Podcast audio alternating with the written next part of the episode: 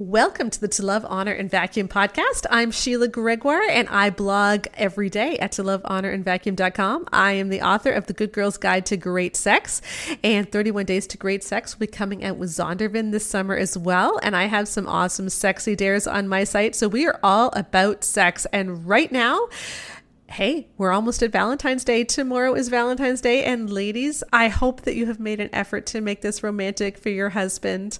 Uh, often on Valentine's Day, I think we women are so quick to expect that he will romance us. But how about you romance him for a change and let him know that you love him and that you're glad you're married to him and that you want him and all of that. That's super important. And as I was trying to figure out what I wanted to talk about on this podcast, I, I thought, hey, it's Valentine's Day. We can talk about how to get spicy or how to make sex feel great. But you know, I have done a lot of that back in 2019 on the blog.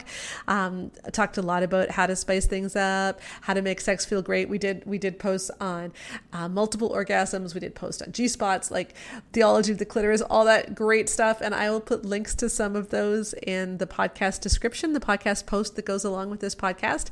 And so I thought, you know, I don't really want to reiterate that. I want to I want to take a slightly different take on this, which is when there's something like Valentine's Day coming up, a lot of women get kind of like, oh, man, seriously. Like, we just get discouraged about it because it's like, oh, now I have to perform, or oh, now I just, I, I feel inadequate. And now this is even more making me feel inadequate. And it can just be hard to get excited about it.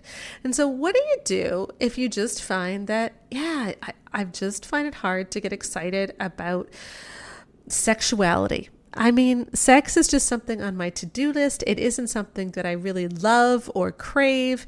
And I don't know, there's parts of it that feel kind of icky. Like, I just, I just don't get what all the fuss is about. And I'm not only talking about libido, although I do have, of course, my Boost Your Libido course, which I would point you to if you do have struggles feeling like sex is great. Uh, that's got all kinds of great information on understanding how libido works physically, but also emotionally and spiritually and relationally and all that wonderful stuff. But I want to talk just in general about what it means today to be a sexual being, to embrace the fact that you do have sexuality, to feel good about your body. We were talking last week about how to feel comfortable with your body. And I want to continue that conversation this week in a slightly different way and say, how can we appreciate our sexuality? How can we appreciate our bodies and how they were made for sex? So I want to start with a reader question that came in. She was reading The Good Girl's Guide to Great Sex, and she said she has a question. And she quotes me in this. She says, You were created for sex. It's deeply wired into you, into the very center of who you are. You are a sexual being. And she says she's been thinking about this line of thought a lot over the past year as she leads youth groups and as she works through a lot of the issues of singleness, etc. And she feels like this line of thought is identical to that of society. You are a sexual being, and therefore you need to be true to who you are in order to be fulfilled as a person. And I know we're approaching it from a God created you in sex standpoint, but if something is that it, like that is at the center of who we are, then how can we be happy without sex? Why would God create people with sex at the very center of who they are and then expect some people to never have sex? And then she says, I'm not saying sex isn't created by God or isn't a great gift. I just wonder if telling people that they were created to be sexual and that it's at the very center of their being is helpful or even really true. Great question, and I'm going to answer it. And then I'm going to bring my daughter Rebecca on, and we're going to continue this conversation. And here is what I said to her I think it comes down to how we see sex. We think that sex is about intercourse. He puts his penis into her vagina. But sexuality is much more than that. When we say that someone is a sexual person, we're not just saying that they desire intercourse. It's that we're hardwired for deep intimacy, for passion, and for connection. It's that we're made to experience life physically, not just intellectually and emotionally. Our senses matter. We're made into physical beings and we're made for deep communion with others too. With singles, our sexuality and our desire for deep communion is met most with God, but with married people, we're also deeply connected and in communion with our spouse because sex really is more than just physical, it's everything all wrapped up together. And so I think when we stop talking about wanting intercourse and start thinking just about about expressing sexuality, it makes a lot more sense. That we want communion with others, that we want to live a passionate, full life, and that part of passion is going to be in the physical realm with our senses and not just intellectually. Uh, that physical connection to others, but also to just the world in general actually does matter, including to our bodies, by the way. I think when people run away from sex, they're often also trying to live very much in their heads, you know, trying to be in control of everything, trying to have everything figured out and have everything all nice and in pretty packages. But to be sexual also means that you're willing to live a life a little bit out of control. You're willing to let go, because that's what orgasm is, after all, and let yourself be carried along and live in the moment. So that's what I said to her. And I want to explore this a little bit more today with Valentine's Day coming and with trying to figure out how we can be happy that we are sexual in the middle of winter when it is cold and when we're about to be buying chocolates and roses and feeling like we're all connected or feeling like we're supposed to be. And not all of us feel that way. So, Rebecca, what do you think of my answer? Yeah, no, exactly. I think that the whole idea about sexuality often is the antidote to this over intellectualization of life mm-hmm. that we can be prone to. You know, we want to have very quick, easy steps of how to do this and how to do that. And the problem is that we are beings who have this libido energy mm-hmm. right? And that libido, we use the word libido often just to mean sex, but a lot of times when libido is used, we actually mean something more just like general life energy. And I don't mean like new agey, like chi or anything like that, but I just mean the general belief that we have an energy towards living. Mm-hmm. We are drawn towards things that are living, things that feel like they have like vivacity, that kind of thing, right? And of course, sexual libido is going to be part of that. The problem is when we limit it to sexual libido, we almost actually, I think, create a kind of lifestyle where sexual libido doesn't actually flourish. Mm-hmm. You know? Like, because if sex is completely separated from everything else that we do, then it becomes very compartmentalized. And the problem is, in order to really enjoy sex or want sex, you kind of gotta let it infiltrate the rest of your marriage too, right? Like the whole us doing dishes together isn't him doing dishes so that he can then do the sex thing. it's part of our sexual relationship that we're partners who help each other and who are there for each other and who meet each other's needs, not only in the bedroom, but like other places as well. Mm-hmm. And I think that's just something that we miss a lot of the time in this talk about sexuality because we think about sexuality as who do you want to do deed with? Right right and and and that is definitely part of it but i also think that our sexual energy infiltrates more than just the four walls of your bedroom yeah, it's it's just about the way that you see life and the way that you get yeah. turned on to life. And I think that's what you're talking about where libido is more than just sex. It's like are you turned on to life? it's not about arousal, it's just about your your outlook on life. We wrote a blog post a while ago about just having fun in your marriage again and about how can that that can really amp up your sex life as well mm-hmm. because when you actually instill a bit more of that life that excitement the joy the giggling the teasing the flirting the fun the silliness mm-hmm. the ridiculousness back into your marriage it all connects and it becomes this general lifestyle that is one that is life filled and that's what sex is supposed to be. It's supposed to be a life giving, life fulfilling experience between a married couple. And so if your whole relationship is marked by this feeling of just vivacity, you know, sex becomes a lot easier. It really does. And I think that is what sexuality needs to be. It's this longing for connection at every level, but it's also this this understanding that it isn't an intellectual thing. Mm-hmm. It is we can't overthink it. It's just something that you're going to experience. And so as we experience more of life together, as we add that fun and that laughter, we're going to find our sexuality gets a lot more turned on as well.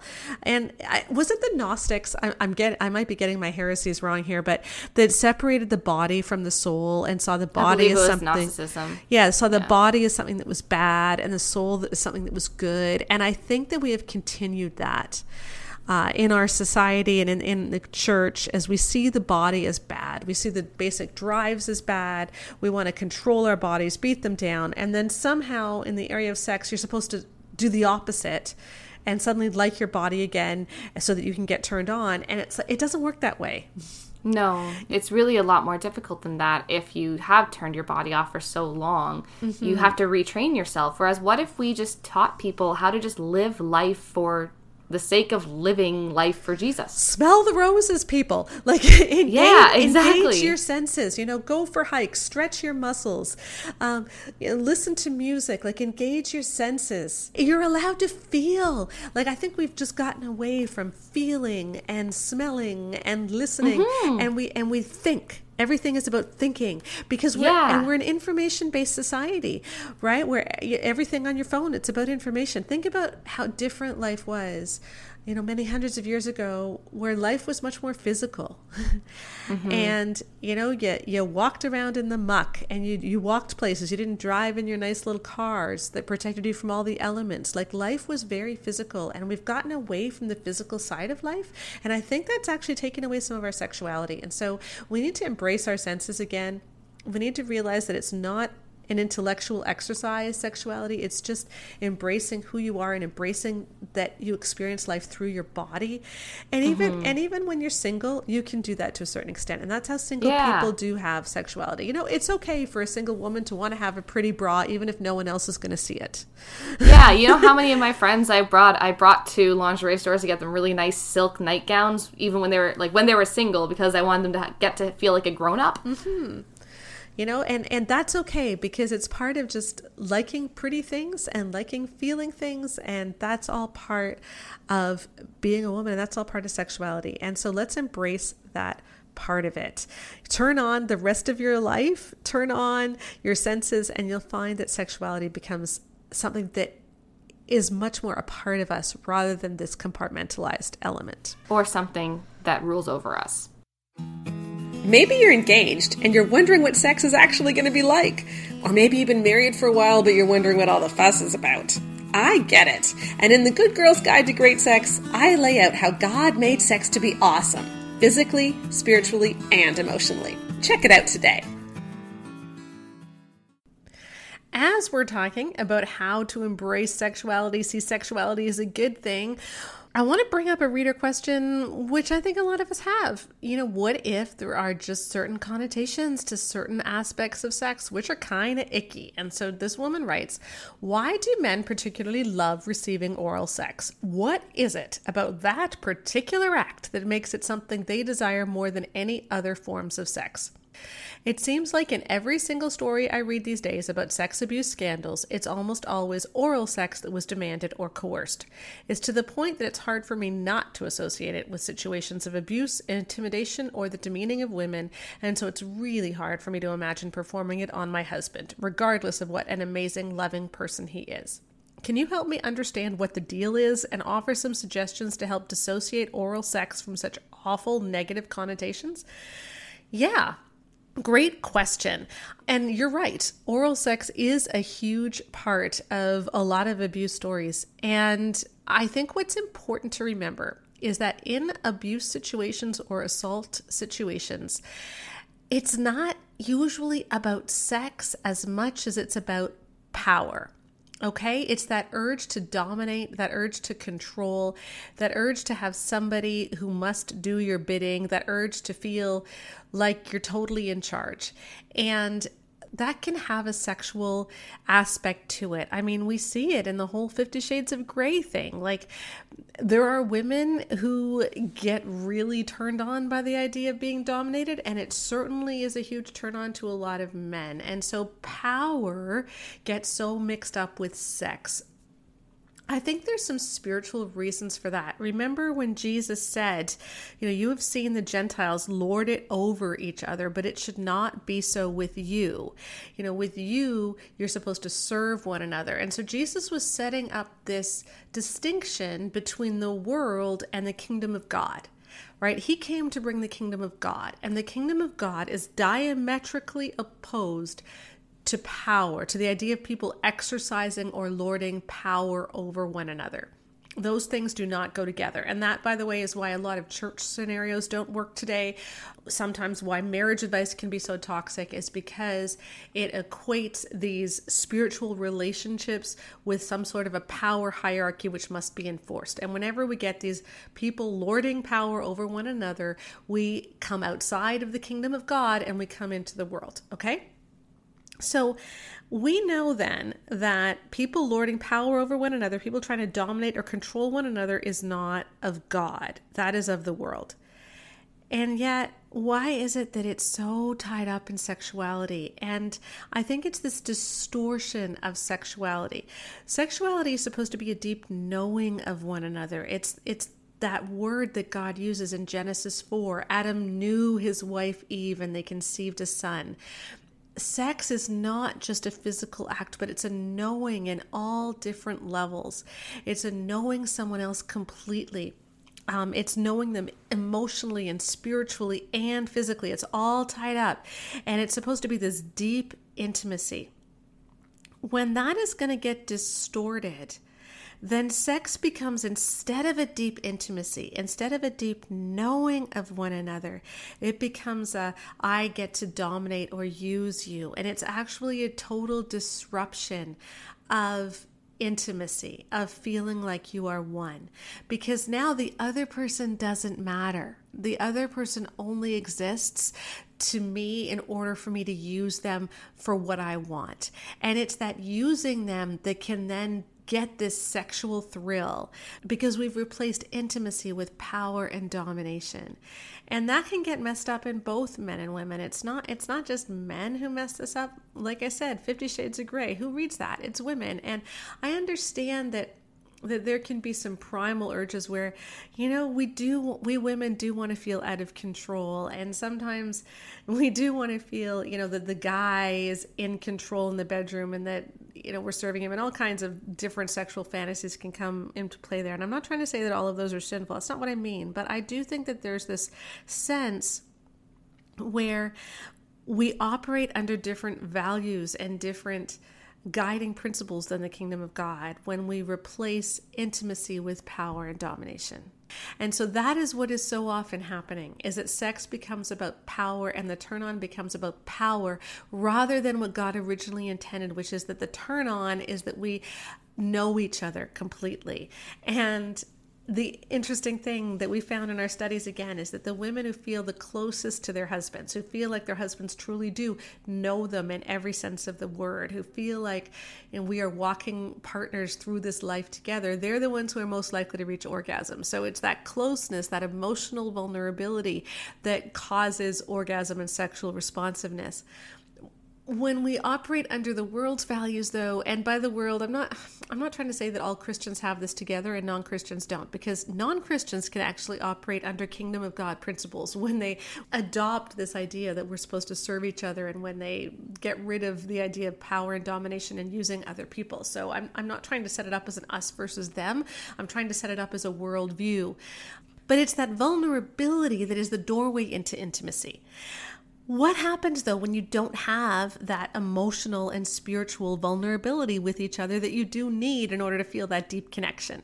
Because emotional vulnerability, that's what feeds arousal, that's what feeds that that desire for each other. So if you don't have that, then it can be replaced with a different kind of vulnerability. In other words, with physical vulnerability. And that's where we get into a lot of the BDSM stuff, uh, where you just want to feel like you're being overpowered where that becomes what's arousing so instead of instead of being fully naked to someone else in every sense of the word emo- not just physically but emotionally and spiritually as well we just simply become physically vulnerable that can be arousing for some women and some men, but it's also the flip side of that where you get to dominate that can be so arousing. So, with that whole preamble, and I know that, that was very long, I just wanted to go into that there are some spiritual ramifications for this. Why is it that oral sex is so often associated with domination? I think it's because she is very vulnerable. In many ways, she's more vulnerable during oral sex than she is during intercourse. I talked about this actually in the video that I did about Andy Savage's uh, sexual abuse of Jules Woodson. Andy Savage from High Point Church, who resigned from there and is still going and being a pastor again, even though he is not qualified anymore and he's disqualified himself for how he acted in that situation with Jules Woodson.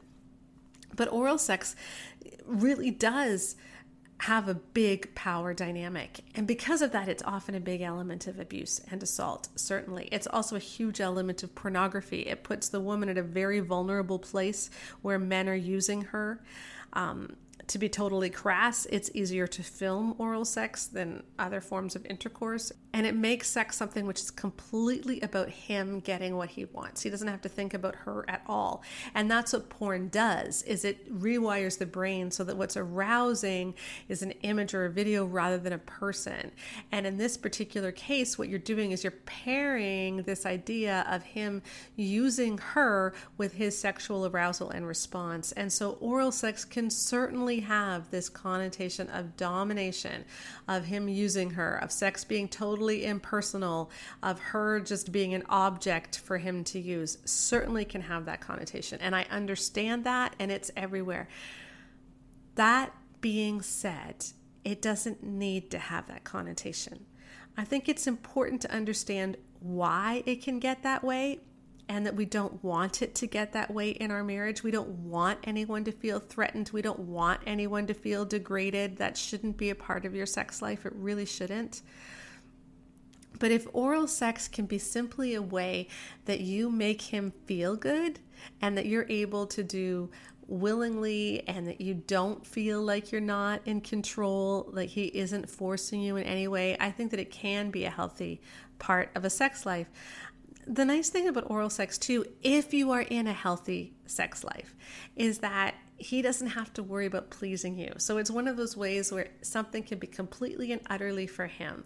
When he's having intercourse with you hopefully if he's a good lover he is thinking about how to make it pleasurable for the woman um, whereas this is a way that he just gets to be ministered to, served, however you want to say it. And and so that's often why a lot of guys really like it because it is very pleasurable. It's a lot more relaxing because they don't have to worry about the woman and they just get to revel in the feeling. And there isn't anything wrong with that, especially because he can also reciprocate for her. I think there is something very wrong with it if it is what he prefers to intercourse. Okay. If oral sex becomes something that he wants because he likes the feeling of being the only object of attention and he doesn't want to actually have to worry about her, or if your sex life is really about him reaching orgasm through intercourse and then he also wants this sometimes and he isn't doing anything to make her feel good, then that's a real problem. And that needs to be addressed because sex is supposed to be mutual.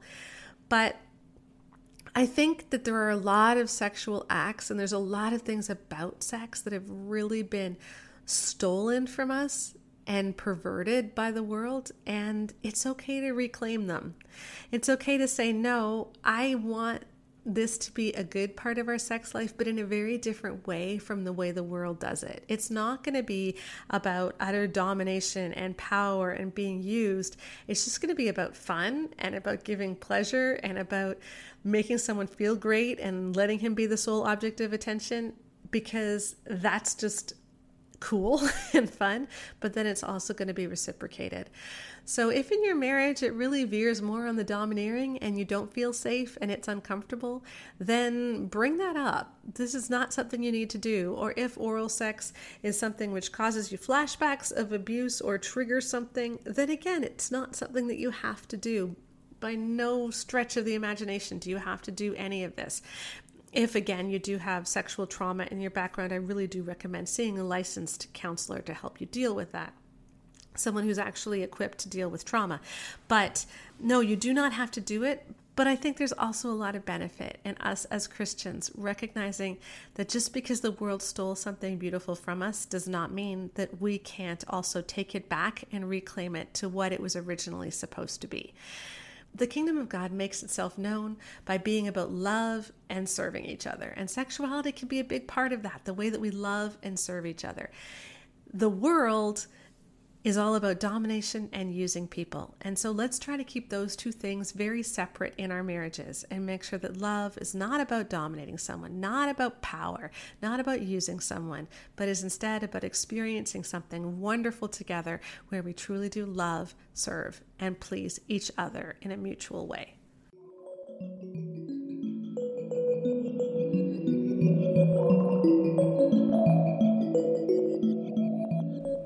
So we want to feel healthy and embrace our sexuality and like the fact that we have sexuality. But the truth is that a lot of people feel very uncomfortable with sex and with the sexual aspects of their bodies because of trauma in the past. And that trauma can take all kinds of different forms. We've talked a lot about uh, sexual abuse, and I've got several posts on that. Uh, we've talked a lot about the sexual abuse crisis in the church, all of these sorts of things. And that can really impact how we feel about sex. And if that is your story, of course, please see a licensed counselor who knows about evidence based trauma therapies because you're not supposed to live with that. But there's also other things, just life things that can make us feel like there's something wrong with our bodies and which can make enjoying our sexuality really difficult. There's the simple one, you know, what if you developed when you were 11 and you had a huge bust and then that became a source of big derision for everyone in your class and you got made fun of a lot or bullied a lot. Or what if you just grew up feeling like you were the source of all evil because you were told that your body was going to cause guys to lust and so you had to cover it up and that can cause a big problem? But i want to tackle one that we haven't talked about yet because we've talked about all those ones quite a bit um, which is this question a woman writes and asks, Can you look into PTSD from being spanked as a child and how that leads to sexual dysfunction later on in marriage? For example, as a child, my father would beat me with a belt while he held me down on my stomach on my bed. The church accepted and promoted this abuse. This is so very wrong and evil. How can experiencing physical and emotional abuse that creates blood flow and pain to the same parts of your body that are responsible for sexual arousal not affect your sex life as an adult? I have flashbacks from the abuse every time my husband wants to do certain sexual positions, and I have broken veins on my left leg from contusions and bruises from the abuse. I have met with three separate Christian counselors and have given up seeking help because all three counselors sided with the church's view on spanking.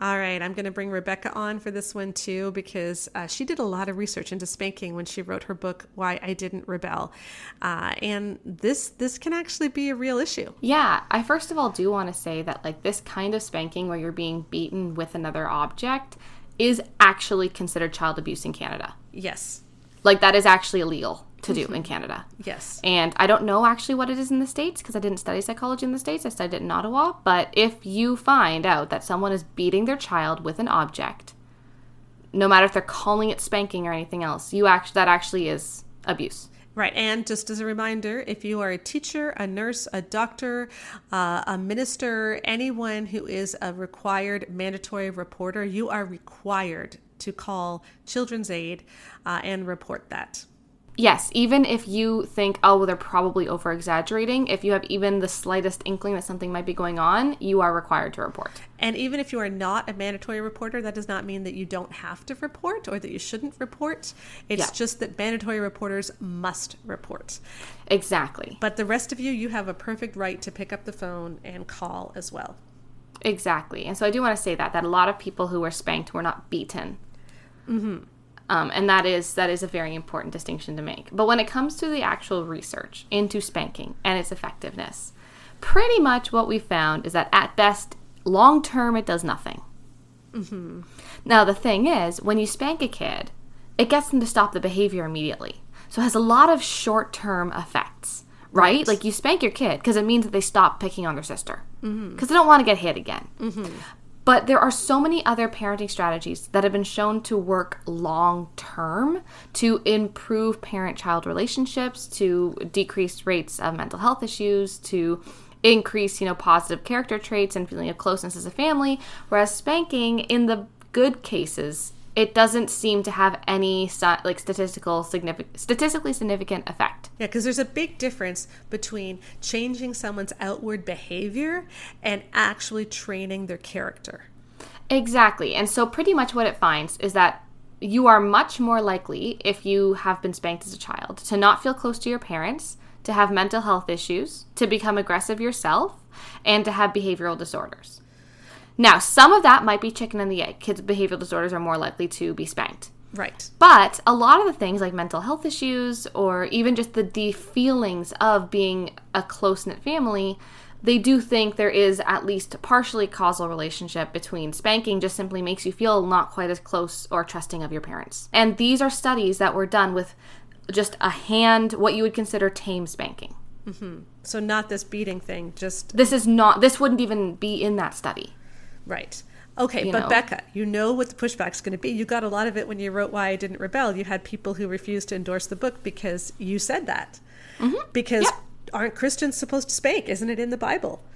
Yeah, and the reality is that is one of those topics that has been debated a lot. Mm-hmm. You know, and there are a lot of different opinions as to why it doesn't mean what we think it means. And I find them quite convincing, especially when you look at the research that shows that spanking kids doesn't actually make them look more like Christ. Okay, so so spare the rod, spoil the child is not in the Bible. No, it actually is in this weird poem that's about like BDSM from the 1600s. Okay, so that's gross. Yeah, I actually looked up the etymology before we did this podcast. It's really weird. It's pretty much like he's a bad little boy, so hit him, mm-hmm. or else he'll be a bad husband. Okay. It's really weird. okay, so so that's not in the Bible. What is in the Bible though? So there's a verse in the Bible that says, "He who spares his rod hates his son, but he who loves him disciplines him promptly." Mm-hmm. Right. And so that's the verse that a lot of this is really hinged on: is sparing the rod hates his son. Right. So I talked to one theologian who has done extensive research into this, also talking to expert rabbis and people who really study, study the Talmud, because this is part of the Jewish Orthodox um, text as well. Right. And his name was Samuel Martin, I believe. I think- Yes, Samuel Martin. Samuel Martin. Mm-hmm. Yes, and he's got a whole book on this, which is quite interesting if you want to read it. But some of his core arguments, which I'll just quickly put in here, are first of all, in Hebrew, there are a lot of different words for child or son. The and we don't have those words. We have pretty much baby and child. Mm-hmm. We don't have a word to say. We don't say my adolescent. We might say my teenager these days, Right. but that's even only in the last sixty years, seventy years Right. right so we have it's it's my child and even when you're a grown up you still say oh he's my son you don't say he is my son of the middle age of his life you don't say things like that whereas there actually are kind of words that depict that in hebrew Yes, Katie is still my baby. yes yes but exactly that's we talk about it differently than this other language does and so there actually are words where you would say you know there is a word for child that means a child kind of between the ages of three and seven I don't know what exactly is off the top of my head what the different age ranges are, but pretty much mm-hmm. any time that there is a specific word for child used, it is specifically the word for a teenage boy, Okay. not prepubescent child. And Right. then every now and then they use an overarching child term, but anytime it's specific, they use the specifically teenage boy. And so we have to go by the specific most translation. So, first of all, if we want to actually follow the Bible, you should only be spanking teenage boys if you believe that, that means spanking. Right. So, because when we spank, we're usually talking about two year olds or four year olds or six year olds. In fact, most Christian advice says you should never spank a kid over the age of 10. Right. Even some, I've even seen some over the age of six. Yeah, which is completely opposite of what this text is saying, according to this theologian who's done a lot of research in this. Mm-hmm. And then another thing that he points out is that society was just so different at that time. Like, for instance, these boys were getting married and having families of their own, and they were going to have wives and children who depended on them by age 20. Mm-hmm. And they lived in a culture where if you did something bad, you could be killed. Mm-hmm. Like that. Mm-hmm. And it really wasn't that big of a deal. Like, this happened. Mm-hmm. And so what he was arguing is that first of all, even if we just go on the age thing, we're doing it totally wrong. And so even just with that, you should never be spanking a kid under the age of like, you know, whatever puberty is. Right. But then on top of that, we don't live in the same culture anymore. And the reasons they were giving for this is like, if you don't do it, someone else is going to.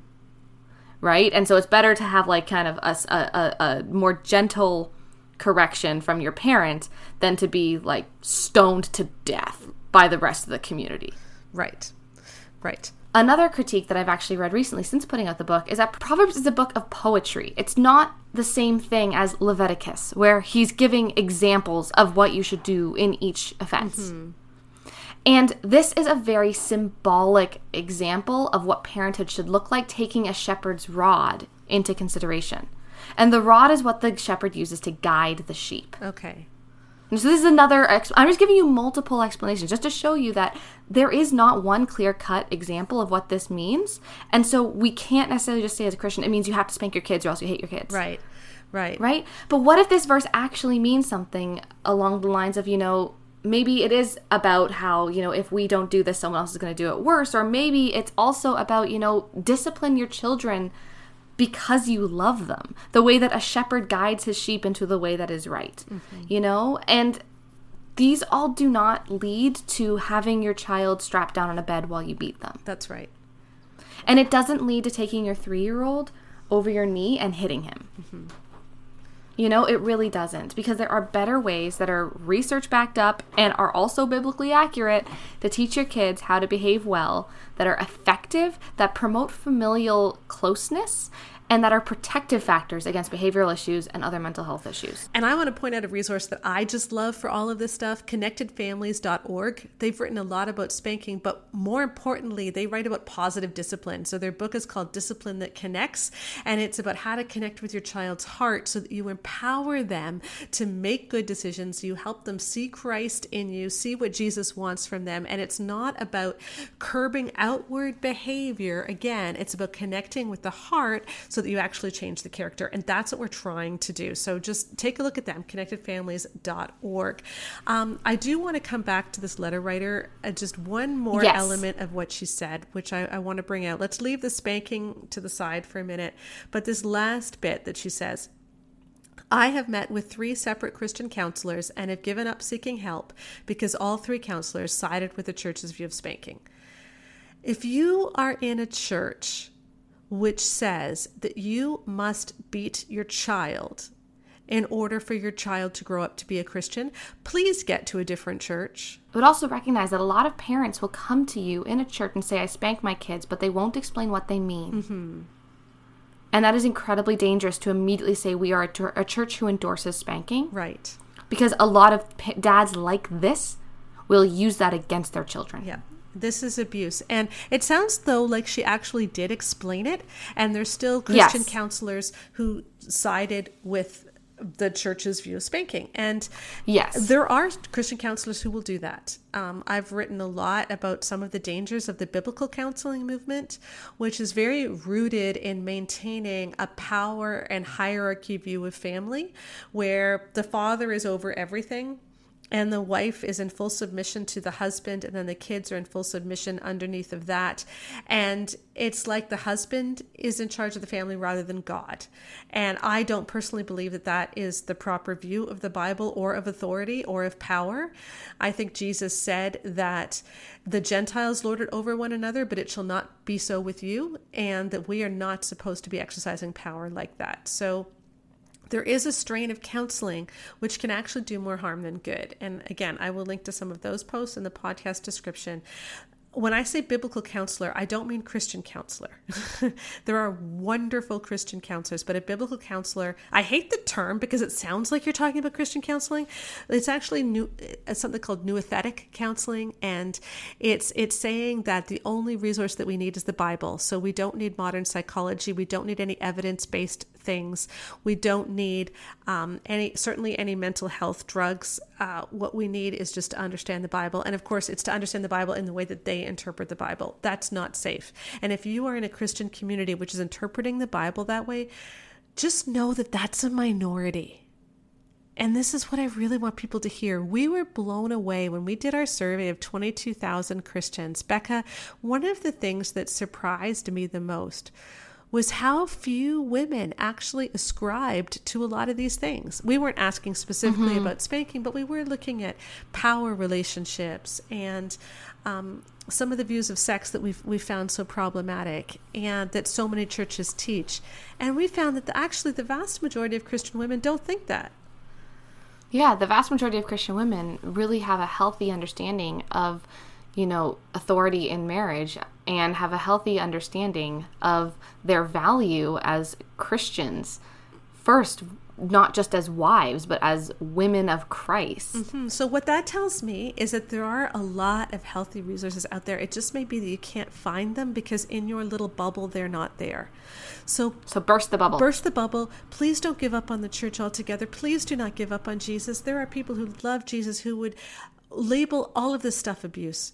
And if you've gone through this, um, if you're struggling with this, if this is marring your ability to feel sexual because of these these things in your past, and the counseling that you've received has not been helpful, search for a licensed counselor who is has is experienced in trauma therapy and in evidence-based therapies, not just on their interpretation of the Bible. There are wonderful Christians who do that, who have the proper education and who are licensed. Um, and so, no matter what your issue is, whether it's it's like this woman who has physical abuse in her past, whether you have sexual abuse, whether you have sexual shame, find a licensed counselor to talk to about this because you are not meant to carry this with you. And God does want to see you find healing. And if you're in a church situation which is making that healing more difficult, then yeah, burst that bubble um, seek out other kinds of help and find those licensed counselors. Perhaps this has been more of a serious podcast than people were really expecting for my Valentine's Day one. but I wanted to bring up some of the roadblocks that we often do have from embracing sexuality because a lot of us are just given very negative messages about sex there's so much crap out there in society which really wrecks sex and we've often had a lot of history of really bad stuff about sex. And so the ability to embrace life embrace life through the senses embrace your body see sex as a positive thing that can take a lot of getting rid of garbage below the surface. And so i hope that i've maybe pointed you in some good directions on how to start doing that and that it is possible to overcome some of these hurdles of how we see sex so that we can embrace it the way that God intended. And as Valentine's Day is coming up tomorrow, I want to really put a big shout out for my 24 sexy dares. I wrote these first for last Valentine's Day. Uh, they sold really well. A lot of couples have said they just love them. But there are 24 different scenarios or prompts that you do just to bring some life back into your sex life. There's eight that she takes the lead on, so she gets to read the little scenario and then and then do it. Um, then there's eight that he gets to take the lead on. There's eight that you do together, and I really designed them so that they fit with really the heart cries that a lot of us have when it comes to sex. So for women, a lot of the dares that he does for us are focused on building our sexual confidence making us feel sexy, figuring out what arouses us, figuring out how to reach orgasm, um, letting you be the center of attention, all of those fun things that can make sex so much more interesting and fun for women, especially when that's been a roadblock. And for him, a lot of the dares are focused on spicing things up and helping him experience a lot of excitement and also making him feel wanted, like you really desire him. And as you do these things, you'll find, hey, you know, this isn't this isn't hard. This is kind of fun and it'll give you some new things to try just in your regular sex life. They don't need to be this big production. Um, they're all all of the dares are super cheap. Okay, it's not like I'm gonna say on any particular dare that you need to go and you need to spend sixty dollars or something. Like these are all really inexpensive things. It tells you clearly on the dare whether they're done at a certain time of day or where they're done, and just to add a fun element to your life. So pick those up. They make a wonderful Valentine's Day gift, especially for husbands. I think husbands especially would love this. And a lot of higher drive wives would love it too, or just women who are trying to figure out what all the fuss is about.